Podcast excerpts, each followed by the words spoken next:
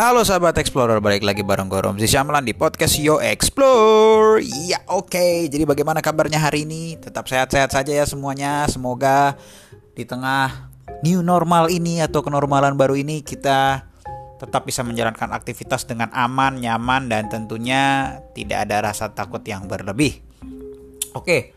um, sekarang memang kita masih belum tahu ya Masih menunggulah kurang lebih uh, bagaimana ini nasib pariwisata di Indonesia yang katanya memang tetap akan buka nantinya mungkin secara bertahap tentunya dengan protokol-protokol kesehatan yang uh, harus dipenuhi oleh para setiap pemilik atau pengelola tempat wisata.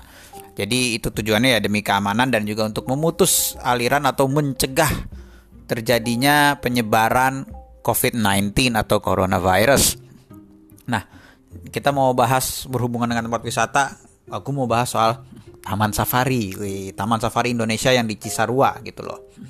Ya mungkin ini udah hampir semua orang tahu lah Taman Safari. Siapa sih yang nggak tahu Taman Safari ibaratnya ya? Itu kan salah satu kebun binatang terbesar yang ada di Indonesia.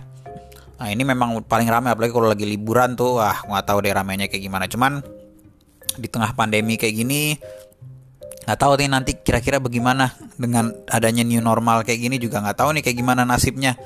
Terus bagaimana nasibnya binatang-binatang yang ada di dalam makannya segala macem.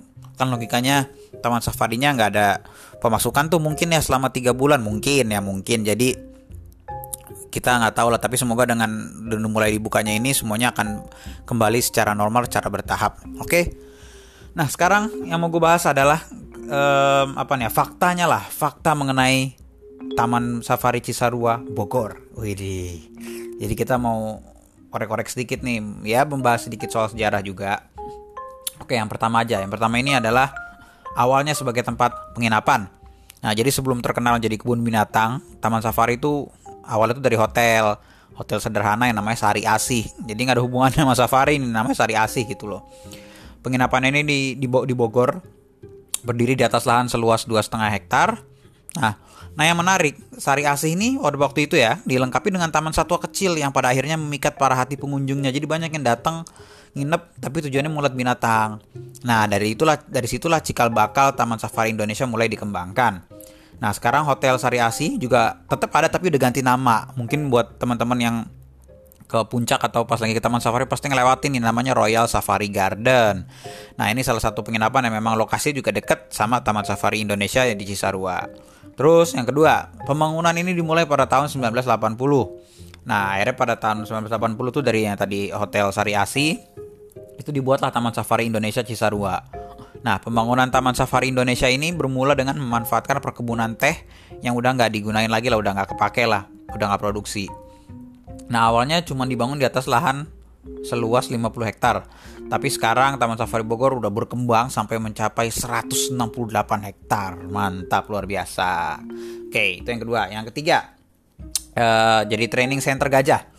Pada tahun 82, Taman Safari Indonesia mendirikan sebuah training center gajah. Setelah cukup sukses dengan membangun Royal Safari Garden pada tahun 79, selanjutnya pihak Taman Safari Indonesia memutuskan untuk mendirikan sebuah pusat pelatihan gajah di Indonesia. Tujuannya jelas untuk menanggulangi konflik antara gajah dan manusia. Jadi gajah-gajah itu dilindungi kan kadang-kadang gajah masih suka dibunuh tuh secara uh, ilegal, gadinya dijual di pasar gelap segala macam. Itu kan jadinya mengancam populasi gajah yang ada gitu. Jadi jadi Taman Safari ikut berkontribusi dalam melindungi gajah, terutama gajah-gajah yang ada di Indonesia.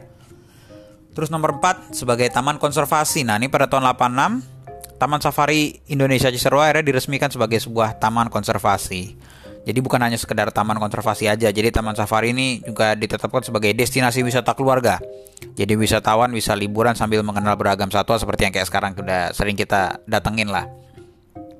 Nah, pembangunan Taman Safari ini juga bertujuan untuk melindungi satwa liar yang berada di kawasan hutan Gunung Gede jadi Pangrango. Jadi memang kan ini deket ya. Dengan total kurang lebih 2700 satwa dengan 300 spesies yang berbeda. Mantap luar biasa. Terus fakta yang selanjutnya adalah Taman Safari menanam 10 juta pohon. Jadi ini Taman Safari menanam 10 juta pohon di wilayah Pangrango.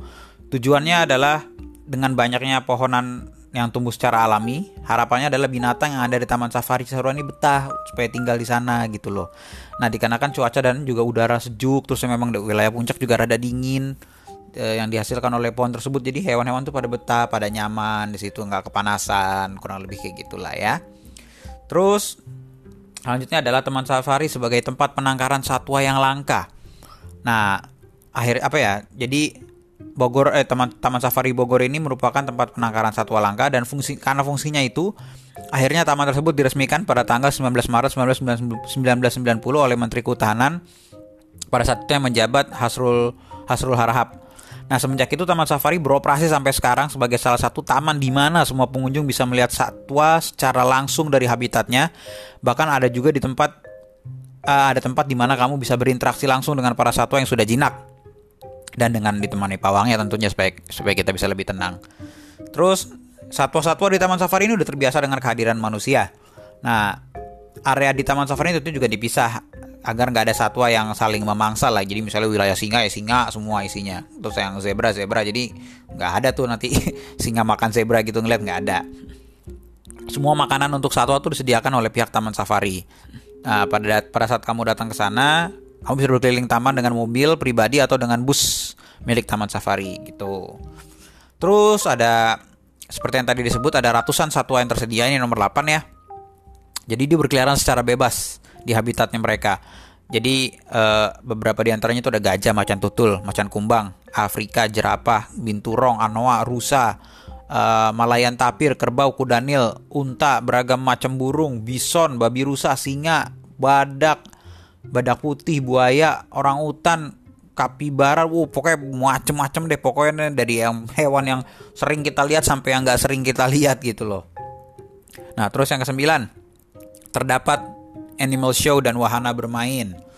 Nah ini animal show ini dipertontonkan juga sesuai jadwal ya kayak elephant show, cowboy show, tiger show, birds of prey show, safari theater dan lain-lain ada juga nih beberapa atraksi permainan ya kayak buat yang bawa anak kecil jadi bisa sambil main. Ada lolly swing, kincir raksasa, crazy plane, sepeda air, bom bom car, sepeda layang, rumah hantu 3D, bumper boat dan masih banyak lagi yang lainnya. Nah terus yang terakhir ini pasti oh udah pada tahu nih. Yang terakhir nih Taman Safari itu ada Istana Panda akhirnya, di Akhirnya Indonesia dan Cina sepakat bekerja sama untuk meminjamkan satwa mereka ke Indonesia.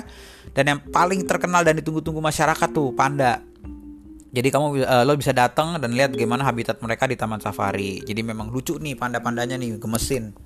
Oke guys, jadi kurang lebih seperti itu fakta-fakta mengenai Taman Safari Cisarua Bogor. Mantap ya. Sampai ketemu lagi di episode berikutnya. Gua Romi Samlan cabut. Bye bye.